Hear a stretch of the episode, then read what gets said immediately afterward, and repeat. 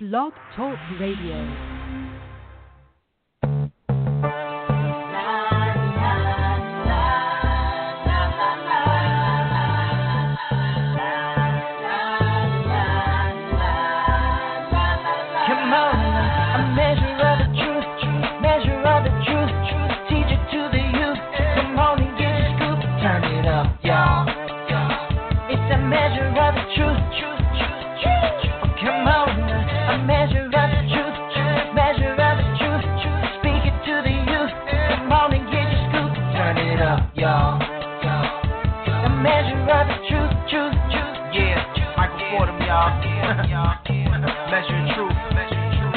Radio. yeah. Now those other stations out there, they always got something to say. Sure. But uh, not this station right here. We don't just got something to say, y'all. We got the truth.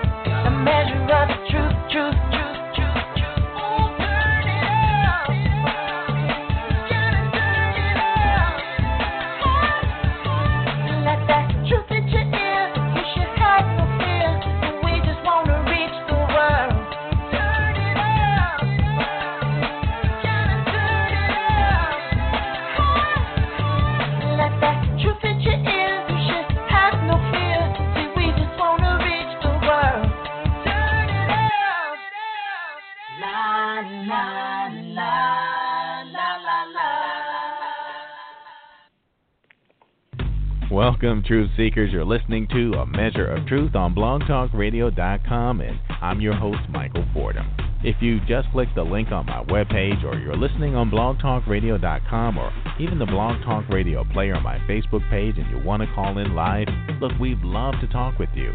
Here's the number 347 326 9470. Or if you like, you can tweet your questions and comments at A Measure of Truth.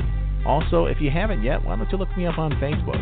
I'm the Michael Ford, and with a photo of me in studio, and you can always email me your questions and comments at a measure of truth at gmail.com. Don't forget to follow, like, and repost us on Facebook and Twitter. Look, we've got a great show for you today. We'll be right back after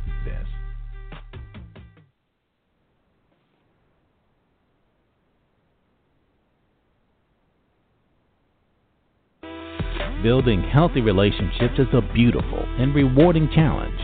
A beautiful challenge provides you with practical strategies and inspiration needed to strengthen all of your relationships. Learn to communicate more effectively, resolve conflicts more peacefully, and create a positive atmosphere where your relationships can thrive. Michael T. Brown, counselor, educator, inspirational speaker, and owner of Brown's Leadership Consulting, LLC. Michael has a proven track record of success in helping individuals and families reach their personal and professional goals. Michael believes that authentic change and empowerment comes when we invest in people and partner for success. Michael T. Brown, welcome back to A Measure of Truth. Thank you, Michael. It's great to be with you again. Man, it's good to have you back, Mike. It has been a while. it's been a while, but I am certainly excited to be able to share again, and uh, feels like old times already. Yeah, yeah, and you know, you have come a long way since Born to Achieve. I think that's the first time we had you on the show, way, way back then, and um, now you have seemed to have um, stepped up your game a little bit, and I, I don't know how to put this, but there seems to be more of the Mike that I like in this new book. well, that's that's that's definitely high praise coming from you, and um, you know this book really uh, was a challenge for me in that I had to strike a healthy balance of being encouraging, but at the same time being practical, uh, and help people to really, you know, um, grow personally, so that way their relationships can grow. Yeah, yeah, and, and you have a, a great way in this book sharing that information again without making it feel like you're you're really correcting or you know pointing out things that are wrong with people but you, you really sort of focus on the mechanics of how things are going wrong. And I think that's real important now with the way we have started communicating and, you know, text and things like that have broken yeah. down some of the, um, the, the real critical elements that we had learned in our youth of how to communicate. That's right. You know, I was thinking even earlier today with um, the increase of social media, how in many ways it's created a malaise in that we think we're more connected to people, but in a lot of ways it's caused us to disconnect. You know, we can mm-hmm. show people our our best sides of ourselves and hope that they comment or they like, and then sometimes we just kind of go back into our own way of doing things. And I'm glad you talked about you know the strategy piece of it because what I've noticed after over 16 years of counseling, whether it's been in you know working in the school setting, home-based setting and now you know in my own private practice um i'm noticing oftentimes it's not a lack of will you know um the desire is to c- communicate more effectively and to want to connect better with people but oftentimes it's a lack of skill you know when it's time to go into strategy mode is oftentimes where you know the gain is made and that's what we really wanted to focus on in this book practical strategies that can help people connect better uh, from a communication standpoint you know, and in reading this book, um, the, the message is so clear. It's even people who thought that they were reading this for someone else really realized that, you know, there are a lot of things that they can learn from this book as well, and things that they may be doing wrong or are not really thinking through properly is in the way that they communicate with people. Yeah, and and oftentimes, you know, the key ingredients to the communication is, well, I put it like this, you know oftentimes when I'm working with couples, I ask a key question, and that is, you know, how do you define a win for your relationship? Mm-hmm. You know, mm-hmm. uh, is winning you getting all of your way, or is winning uh, coming to a place of compromise? You know, there's no feeling, Mike, like knowing that you've been heard and you've been understood. You know, we can agree and sometimes agree to disagree, but it's, it's a powerful thing that happens when both people can leave the room saying, you know what, I said my piece uh, I've done what I need to do as far as communicating effectively, and then allow the other person to also be able to say the same. And I think that is so critical to relational growth is the billing, the ability for people to know that they've been heard and that they're understood. You know, I've heard that maybe you've heard it as well. You know, uh, seek first to be un- seek first to understand, then to be understood. And sometimes right. there's a there's a struggle of which one is going to go first. And I say mm-hmm. seek first to understand, then be understood. You'll get your chance to talk, but but that empathy piece of seeing where the other person is coming from will allow the other person to now move with strategy, not just mm-hmm. emotion. Right, right. And that brings me to one of my first probing questions I had for you, and something that I think that um, you you really define very well within the book and you sort of shift onto this gear and you stay there through a number of different topics but that's emotional intelligence. And, and yeah. sort of define that for everyone so they can really understand what that means and how important it is in, in communication. Yeah we've all we've, we've all probably heard of iq right? In, um, our intelligence quotient. But EQ deals with our emotional intelligence and our ability to be able to manage our emotions and to be able to um, try to see where the other person's coming from will help us get to where we need to get, you know, within a conversation. Um, think about it. How many times have we been in a conversation and then we realize, man, this thing has gone off the track. This thing is, you know, not getting us where we need to get. The emotionally intelligent person understands their triggers, understands mm-hmm. their hot buttons, and they've built strategy in oftentimes before even coming into the conversation. So think about it from a workplace standpoint. Say you're having a problem on the job with someone or with a supervisor, and you're observant enough to know you know their patterns and their tendencies. Maybe it's they have a tendency to cut people off, right, or to try to make themselves look bigger than who they really are. The emotionally intelligent person, Mike says, coming in before we even have the conversation, I pretty much know what to expect. So now I can build strategy Right. around it and get to where we need to get. So Mhm. it's that whole ability to be able to, you know, manage our emotions, to be observant, and then to move into strategy phase. No, that's great. And, you know, one of the things I think that um, people have learned from not just social media, even though we see a lot of it on Twitter as well, as we see in you know people with interactions, and they feel that it's okay to emotionally overreact. I mean, Mm. you know, you see it in reality TV, but in the real world, it has real world consequences. And, and let's That's talk right. a little on bit a reality about that. show, it may get you good ratings and maybe earn you some money, but if you do it on the job, it might get you escorted out. Right? Mhm.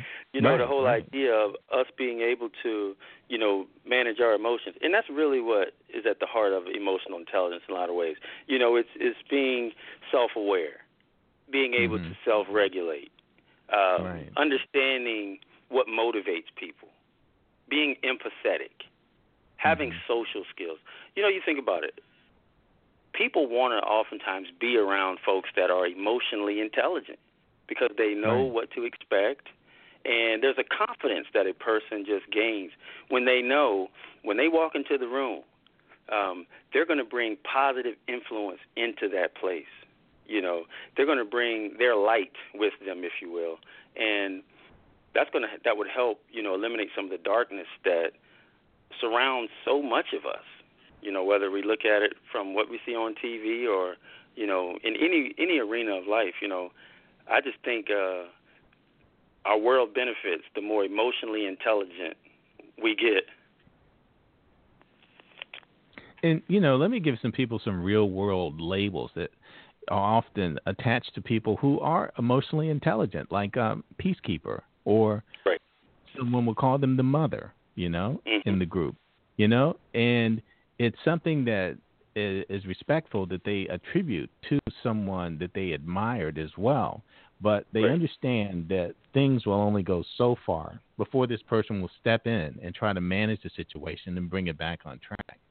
And That, that's um, right. It, it, Go no, you make a ahead. great point, and you think about some of the the folks that we look up to. That well, let's, take a look, for example, you know, during the civil rights movement. I think that's a great portrait of emotional intelligence. Yes. I mean, think about it. Hmm. To Mhm. fight for civil rights, how you must manage your emotion. You think about Dr. King and, and all of his, his proteges and the, the men and women who, who fought so hard so that we could benefit today. Um, I don't think it was that the civil rights workers didn't want to necessarily fight back if you're being, you know, uh, chased down with dogs or sprayed with water hose, but they had enough sense. They had enough emotional detel- intelligence to say, okay, how do we win? Violence is only going to beget more violence. And think about Mhm. that from a personal standpoint within our homes and within and within our jobs. Uh, what's going to win in this situation? Is my getting out of control going to help the situation? Now, ultimately, look, we're not robots here, and I think if you ask most folks, uh, we all got some some moments in our movie script that we would want, you know, deleted out. I can certainly say I've got some some moments that I'm not proud of. But with that being said, an emotionally intelligent person says, you know what, this can be learned. I can improve in managing my anger. I can improve when it comes to, you know, um, being able to reflectively listen when someone else is speaking. Uh, it's not an incurable disease, if you will. You know, Right. and, and I just think even if somebody who might be out there right now who's listening, Mike, and they're they're thinking, you know, um, this marriage or this relationship is just too combative. I don't know if it's going to work. And a major premise of the book that I would share with them right now is, you know, before you walk away from that relationship, before you throw in the towel, ask yourself Mm. some fundamental questions. Can you change personally? Mhm. Can you make things better by, you know, uh, changing how you operate? In many ways, Mike, it's an inside job. We think, you know, and I've sat with many married couples, and the mindset sometimes is, you know, well, fix the marriage or fix my partner. And after they've vented and they've shared, and I've given equal time for that, um, at a certain point, you've got to say, well, hold on a second. Can I manage my emotions better? Can I be more loving? Can I be more compassionate? Uh, so I'd say to that person, before you walk away from that relationship, be willing to take on the beautiful challenge of personal growth, because I believe Mm. personal growth Mhm. leads to relationship growth. Yeah. Yeah, and I, and I love and, and the beautiful challenge. And I really got that once I read the book too. You know, when you think about it, someone who has mastered a, a number of these techniques, they are someone who is an attractive person. It's a person that people like and want to be around. You know, and um, the beautiful part is their personality. You know, the type of person that they are. Someone you can trust with um, having that difficult conversation. Because That's right. they, and you they can't fake it, Mike. That's the thing about it. Yeah. People pick Yeah. up on it very quickly. I work in an elementary school. I'm an elementary school counselor. It's my day job. And it's interesting. You know, you're going to get the gut reaction from children. Uh, you know, they, they, they don't know how to fake in many ways. Either they like that teacher or they don't, right? Mhm. You know, and they're going to tell you about it. And oftentimes because children have that sense of emotional intelligence and of being able to sift through, you know, uh, the facade, if you will, and knows who's really pulling for them and who really wants them to learn. And you touch on something very important. People will people gravitate to people like that, who they know Yes. is going to be a straight shooter with them. They're not going to always get their way, but at least you'll get your say. You know, and mm-hmm. you, you know what I mean? It's that whole idea of um, what we think about it on in a workplace setting. You know, the supervisor who everybody loves. It's like you know, oftentimes you see the culture in there is very positive and energetic because there's that personal connection and they're willing to go above and beyond because they know that that supervisor has their back. And and everybody's wondering you know how do I work for them? How do I work with them when maybe the other person who's too harsh or too judgmental everybody's trying to figure out how to just stay away from them right? You know it's just Right, a, right. you know emotional intelligence is so attractive. And uh it helps bring out the best in yourself and in others Yeah, and, and there's a real benefit too to being able to communicate better, in that you do get a chance to say what you want to say. You get a chance to get that off your chest, which That's is right. which is good for you personally as well. You don't have to sort of tuck things away or just you know swallow your words, so to speak, because you can't say anything that wouldn't you know be hurtful, and you can't express yourself in a way that's effective. So you, you just say nothing. That's right. And and to me that ties into, you know, are you willing to invest in a relationship or divest? Invest meaning, Mm. you know, I'm willing to do what it takes to build. Divest meaning I'm willing to eliminate some things personally that are not helpful. And a key component to that for me, Mike, is encouragement. Um, You know, you talk about tough conversations. It's so important that you mention that because um, healthy relationships, long-lasting relationships, are not inherited. You just don't you just don't mess around and have a great relationship, right? It, you know, interview a couple who's been married for 50 years, and it's not going to be all kumbaya and it's all gravy, right? Oftentimes they will share with you their struggles and the fight that they have to have and the resilience and the need for forgiveness. And I want to come back to that point you made about, uh, you know, being able to get things off your chest. It's that mindset that says, you know what, guys, or you're saying to your spouse, we're not going to leave this room, sweetheart, until we get this thing straightened out. You know, and, and I'm coming in with no knives, no gloves. Let's figure this thing out, and let's do it in a way where we both can get a win. How do we both win? You know, because at the end of the day, you know, I think we want to win. And what does Right. a win look like? I think it's when Mhm. the relationship is thriving. And Yeah. when, you know, the Bible talks about, you know, don't let the sun go down on your anger. So that to me points Mhm. out, you know, what I just pointed out, what I just mentioned, this whole idea of we need to straighten this thing out before we go to bed. Right? I might not get all of what I want, you might not get all of what you want, but we can work towards a compromise. Right. And when it's all said and done, everyone wants to be happy. And you know, that should be That's the right. main objective. That's and right. um, whatever it takes to get to that point, and if you can take the focus off of being right and you know get to the point of peace and harmony in the household, it, it's something that's worth um, striving Yes, for. It sir. really is. And yes, Mike, sir. you know, and, and you talk about peace right household. that's that's the goal, right? Yeah, absolutely, absolutely. So I wanted to talk about some of the things you mentioned in the book. Um, sure. you talk about in chapter one about communication blockers, Yeah. and I thought that was really, really good the way you outline these five things that are uh, blockers of communication that keeps us from being able to to communicate effectively the way we would if we did have that emotional intelligence. Let's talk about those. Yeah, I'm glad you pointed that out. Um, the five blockers, one being a skill deficit. And that just points to the fact of, you know, a person may have the desire to want to communicate. They might not have the skills. And we talk in the book about, you know, I messages and reflective listening and making assertive requests. You know, all of these are um, skills that people can put in their tool belt to be able to communicate more effectively. So we want to definitely uh, build the skills and the assets uh, when it comes to communicating. The second one has to deal with pride.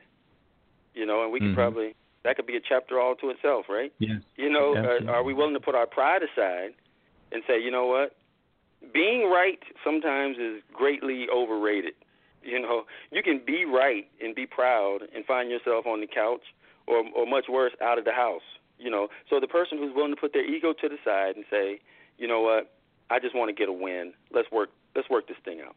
The third one, emotional overreaction, and that dealt with what we talked about earlier. You know, us being able to manage our emotions and have emotional intelligence around the issue, and personal growth and maturity, if you will. The fourth one, absolutes and assumptions. You know, Mhm.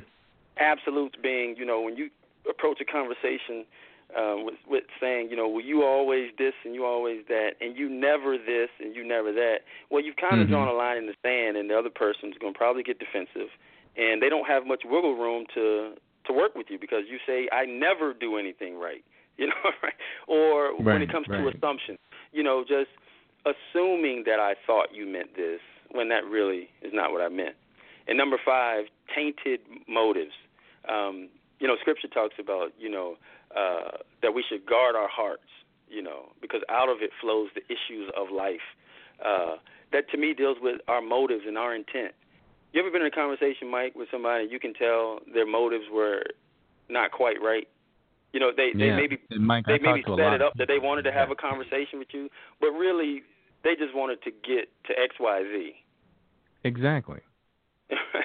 so I would say when it with that one, making sure our motives are right, making sure that we're not just preparing a response, but we're actually listening to what the other person is, is saying.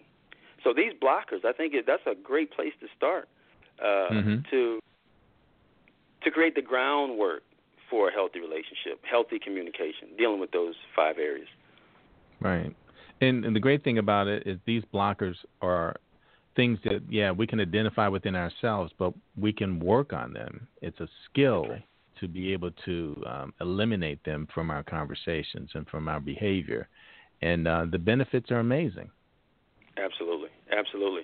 You know, who couldn't benefit from managing our emotions better, making sure our motives are intact, setting our pride to the side, building the skills that we need. Um, it translates, Mike, well into any type of relationship, personally or professionally. And, you know, I'm to jump ahead a little bit um, to chapter four, where it talks about resilient relationships. Because when you get to a certain point, and you you sort of laid the groundwork for better relationships. They, they will be tested, but the work is not done. It can still grow from there through these tests. And um, you know, you talk about the important things that help you to get through, and also identifying what a resilient relationship is. So talk about that a little. Yeah, no, uh, you you you raise a, a key point in the resilient relationships. I think you know oftentimes the difference between an unhealthy relationship and a healthy relationship is resilience. Can you bounce back during those seasons uh, when things aren't necessarily clicking on all cylinders? Can you bounce back after you know life happens and maybe there's a Mhm. trauma within the family, or uh, the marriage is is uh, is strained, or you have a child who's you know acting out. Uh, in many ways, relationships are the gymnasium that God created to Mm. help us grow. Mm-hmm. You know, I believe it's the so when I speak to clients, you know, in the office, I say, you know, see this as an office, but I really want you to see this as a gymnasium. This is where Mm. we work things out. Right? This is where you grow. This is where you train. And then when you leave Mhm. here, you know, you do the work as far as putting these things into effect. But as far as re- resilient relationships, I started that particular chapter with a spiritual frame of ref- reference. You know, uh, the love factor: love God, love others, love self. So I think that, in many ways, is the blueprint for resilient relationships. When my relationship is intact with God or my Creator, and I recognize people have different, you know, beliefs and spiritual beliefs. So wherever um, faith walk they have, um, I think that's important to tap into. Uh, love God, love others, love self. So when I'm in right relationship with God, I'm in a better position to love myself and love others.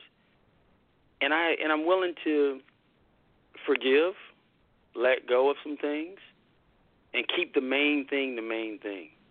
Um, Mm-hmm. Too many marriages, Mike.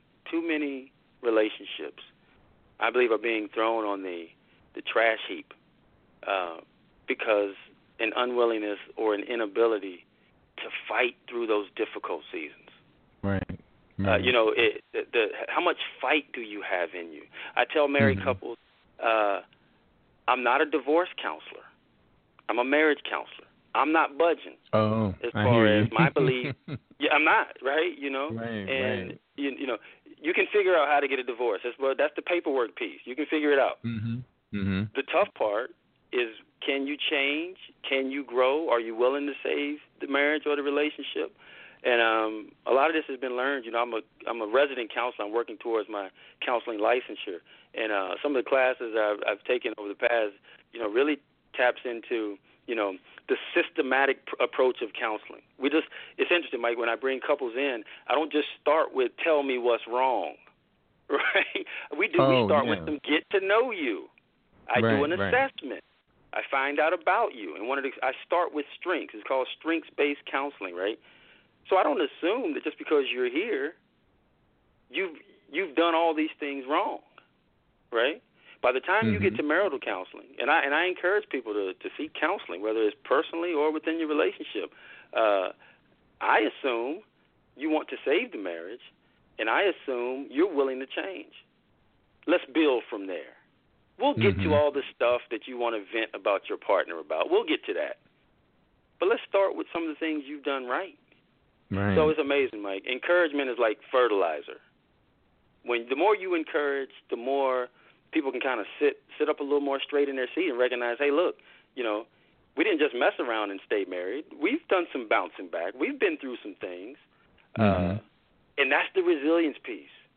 yeah. Can you bounce back? Will you bounce back? How much fight do you have in you? And uh, I'm sure a lot of times when you first meet with a married couple too, they're just looking for you to be that person that can tell that other partner, "See, I told you so." Do you hear what he said? You're wrong. Mhm. And Mhm. um, I, I see that that's the piece you really have to get past in the very beginning, and, and you just outline how you go about doing that. Is focusing right, on and it, it and it's systematic in a way. We Mhm. start with an, uh, we start with get to know yous. We start with an assessment. We start with building trust and rapport, and some of that has to do with the conversation I have with them individually, oftentimes before we even meet. And I'll take them take the person back to the conversation that they first have with me, Mike, when they say things like, uh, "I don't know if we're going to stay together, but I'm willing to give it a shot." You know what I mean? Mm, or mhm. um, I I love my spouse. I just don't know how to communicate more effectively. So I'll take you. I'll take them back to that. Remember what you told me on the phone? You love that person. There's some good in them, right? Uh, remember when you told me on the phone you were willing to do the work?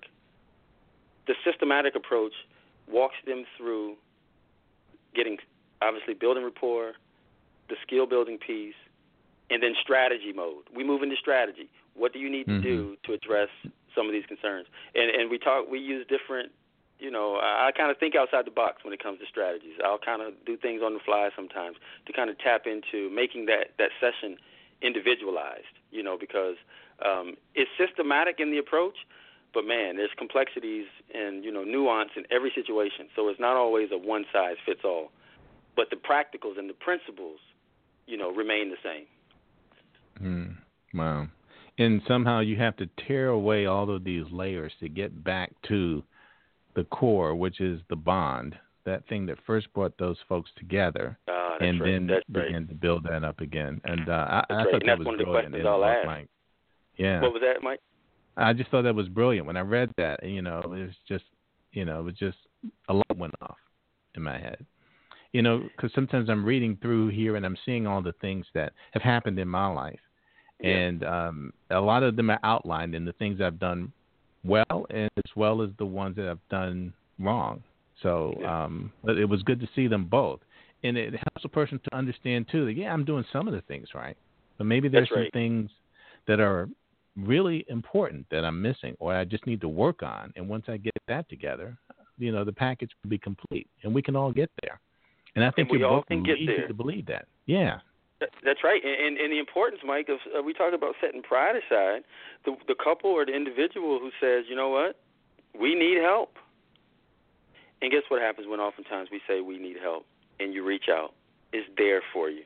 And uh, you talk about personal things, and I've even shared some some personal things in the book myself uh, of how this is a how this this beautiful challenge, you know, is a journey. I know I can certainly, you know, look back. Uh, in my own personal life and, and look at times where I've dropped the ball or I needed to change and grow it like I'm I'm still doing. That's the gymnasium part. When and when I think when clients see, hey, look, I got my own marriage I'm still trying to work out. You know, it's in to be transparent enough, you know, not to make it my reality show, but to to help individuals see, hey, look, you know, uh, well, I, I was taught this in graduate school, Mike. Every counselor needs a counselor, right?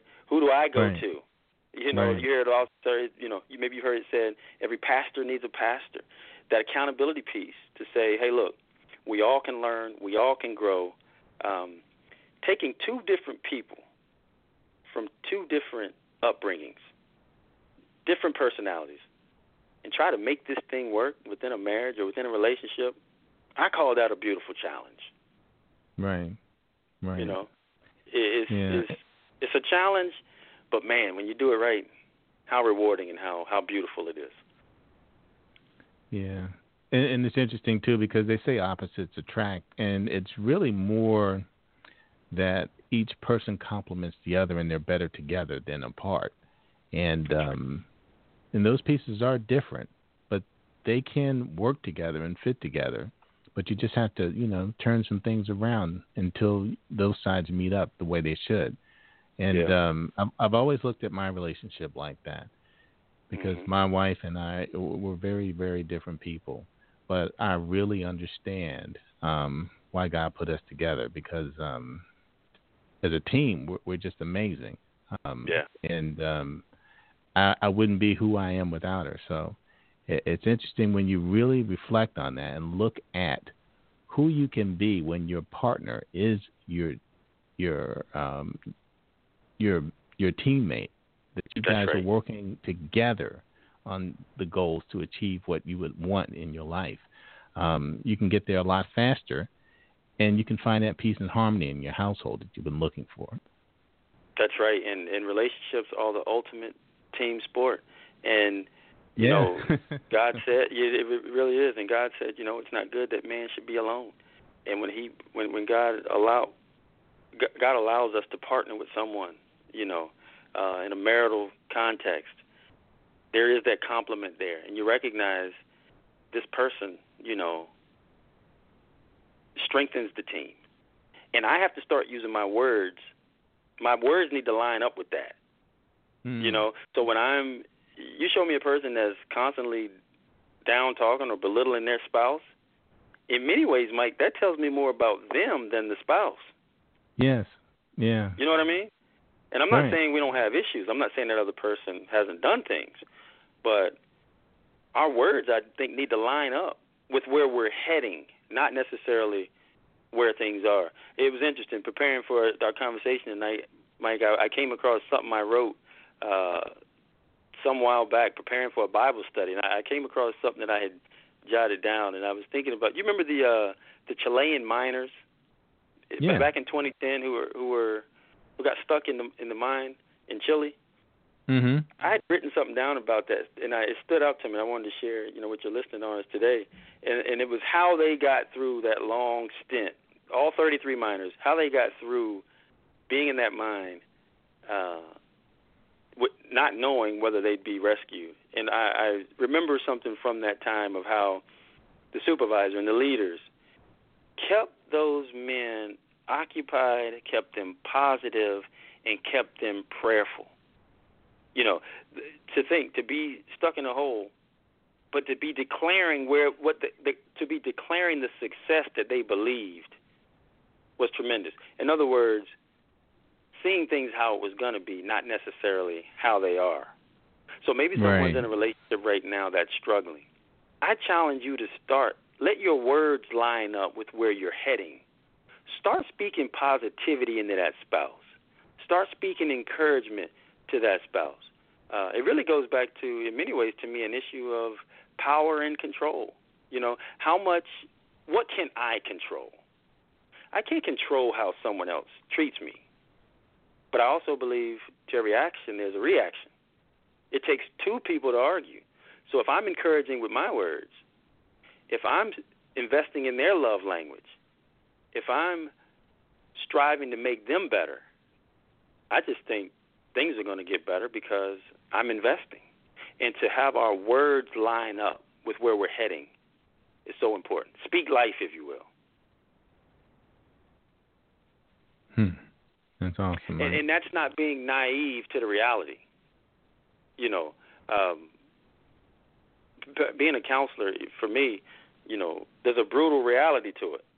You know, there, Mhm. there's, yes, there's an encouragement piece I have to bring, but, you know, there's issues that need to be worked through. And maybe someone tonight is really dealing with an issue relationally, and they're trying to figure out how do I even, how do I, even, where do I even start?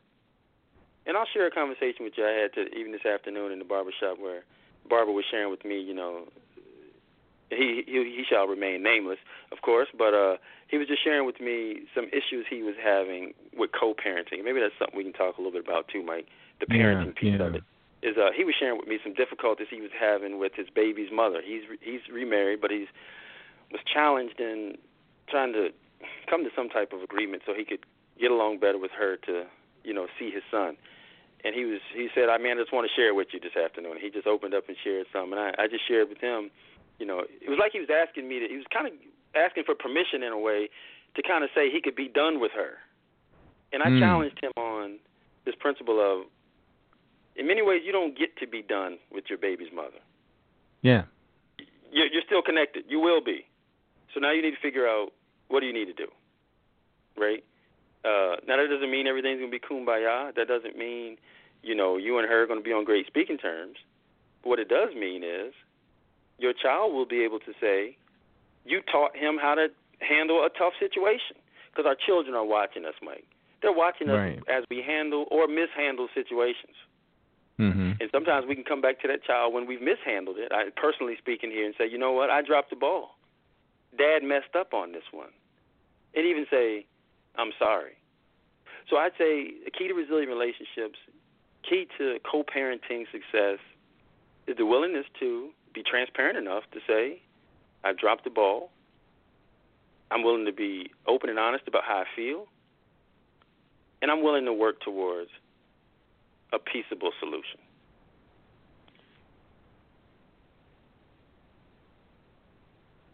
And you have to realize too that all you can do is make a firm decision on who you want to be in the situation.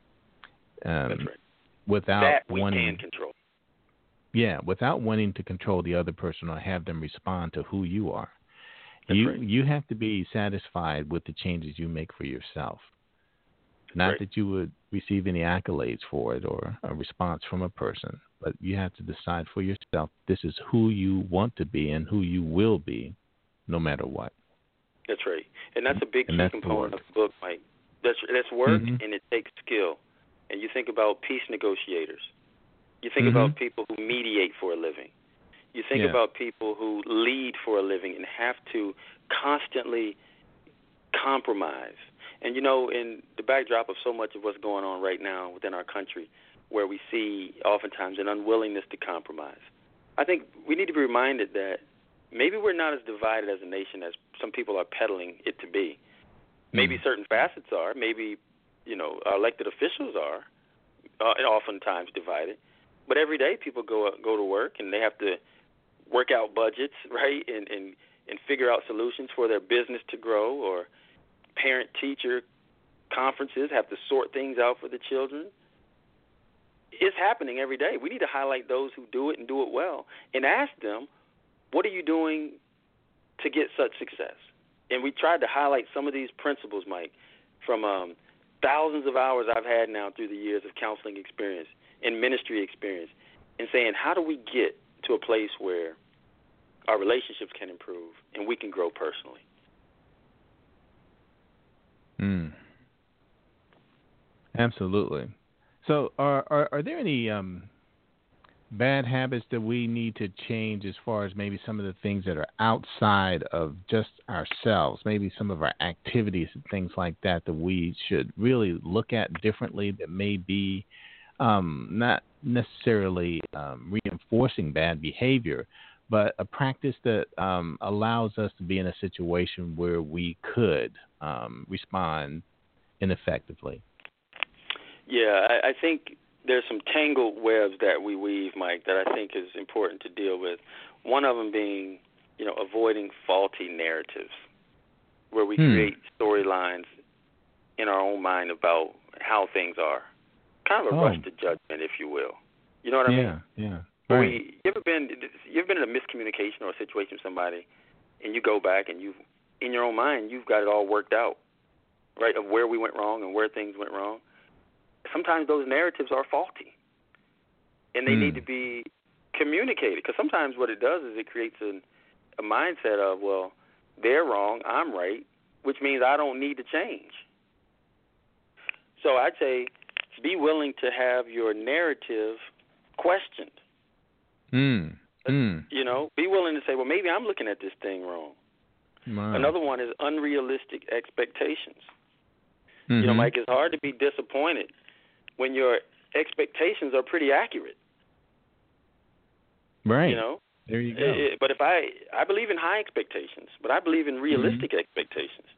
Some folks Sure. think, you know, this other person's going to complete me, and you know, we're not going to have any problem. We're we're we're perfect together. Well, you know, maybe that's a little unrealistic. So I'd say, you know, setting realistic goals, recognizing that we all are works in progress, can can kind of help us get over, you know, when when our expectations are let down. Another one I'd say is avoidance. Let's face it, sometimes the tough conversations we just don't want to have because it can create a lot of negative emotion or pain. Uh, but I'm I'm persuaded, Mike. One of the most meaningful things we need to do in life are often the most difficult. The problems we're willing to face down and deal with directly goes a long way. Another one to avoid is scapegoating. You know, Mhm. playing the blame game instead of Right. you know owning your own stuff and, and working Right. toward a solution. And lastly, faulty thinking. Faulty thinking ties into what we talked about earlier. This whole idea of challenging my own narrative, and, and a lot of this, in many ways, I think, speaks to power and control. You know, Mhm. What do I have the ability to, to control? Uh, now we know con- power and control in in and of itself, I don't think are negative terms. Well, I think we all want to have freedom and, and the autonomy to make choices for our lives that are going to produce positive outcomes. But I'm talking about power and control when it goes too far, where you find yourself in a relationship where someone's exerting too much of their will over yours, or vice versa. That's a recipe for disaster in many ways. That's where you see Mhm.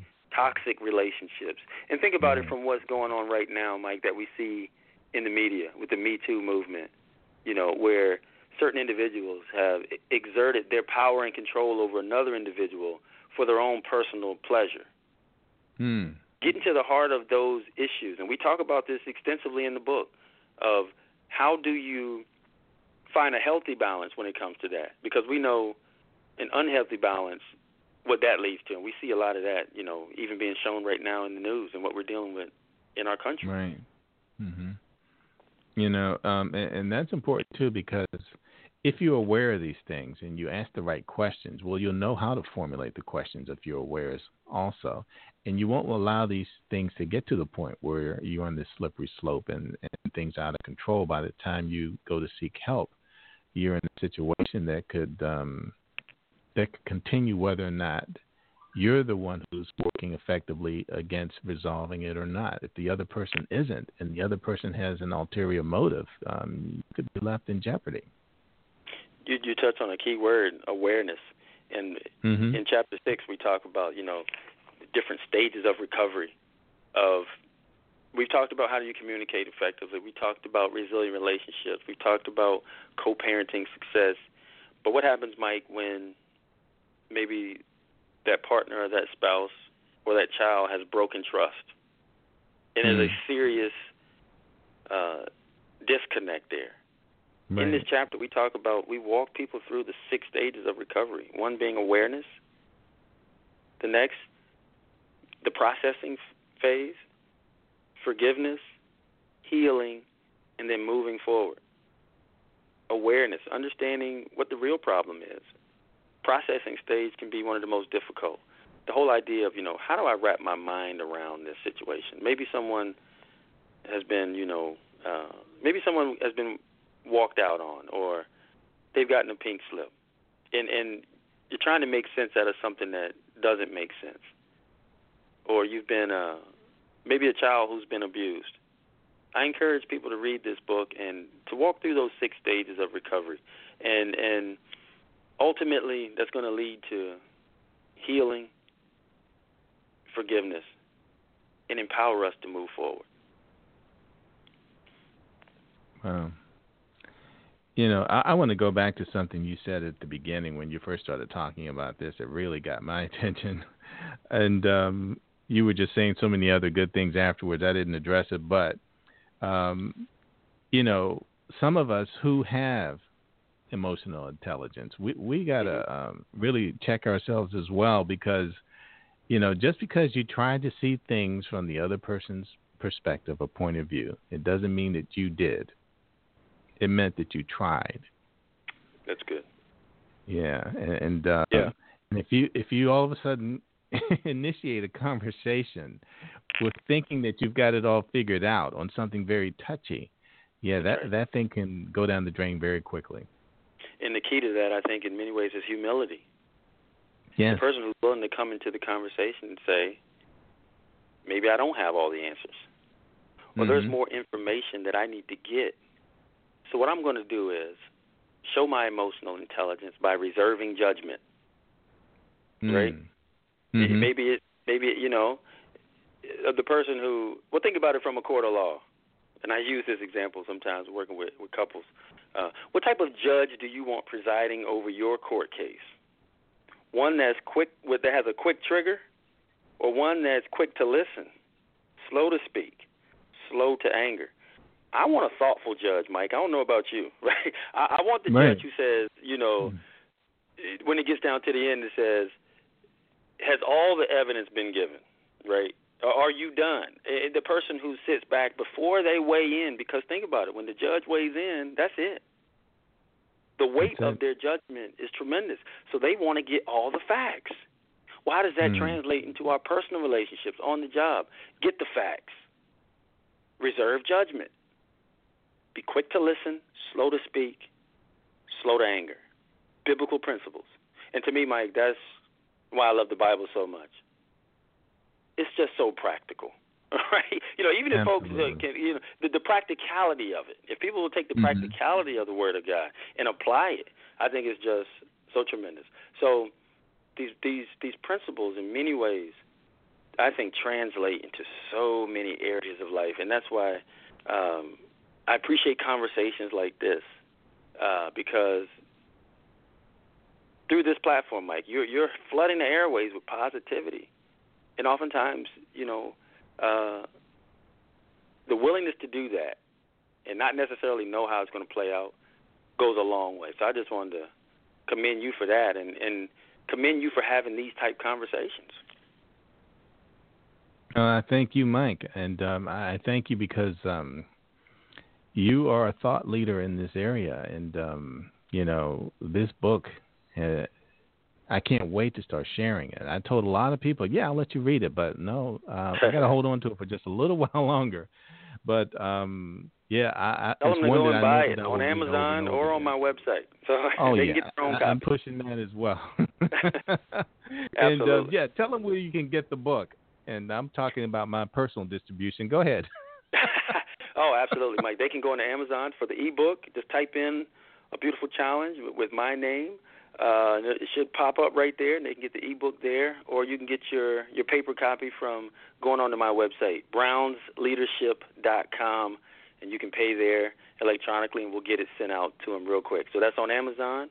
You type in the name of the book, it's my name along with it, uh, or they can go onto my website, brownsleadership.com, and we'll be excited to get them a copy.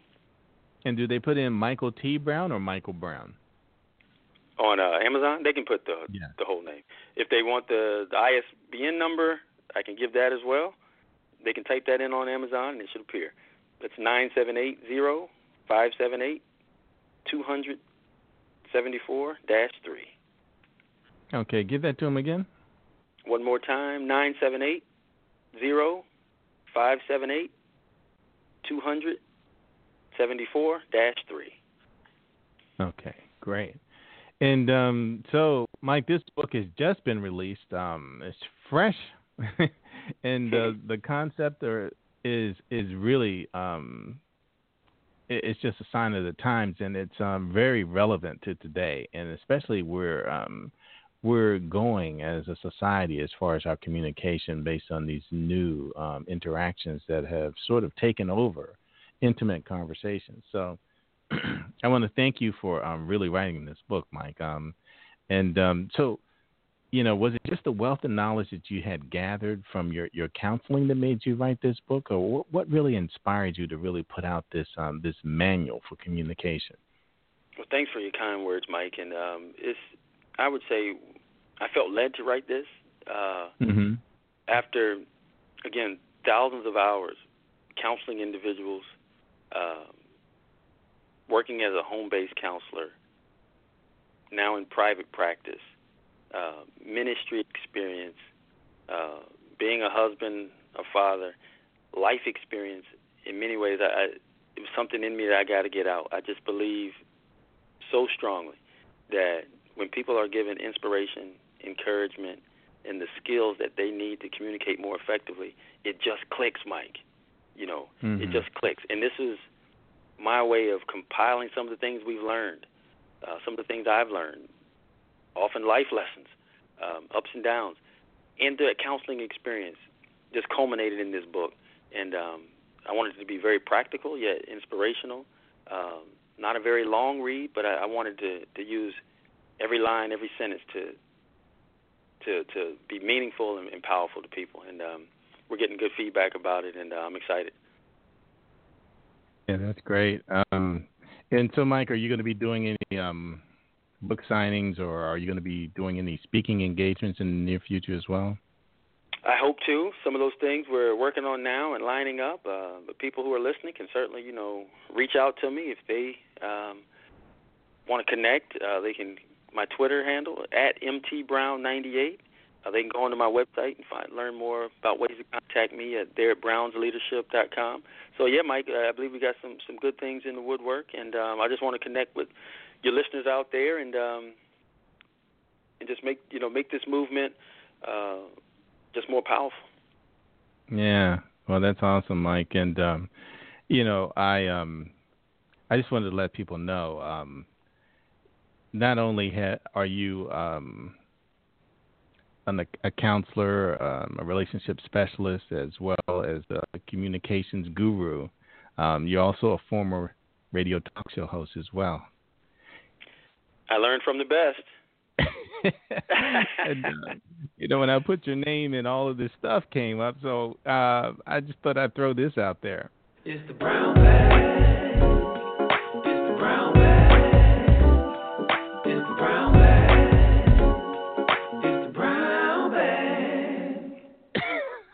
Mike, you took me back on that one. Oh yeah. I love it. I love it.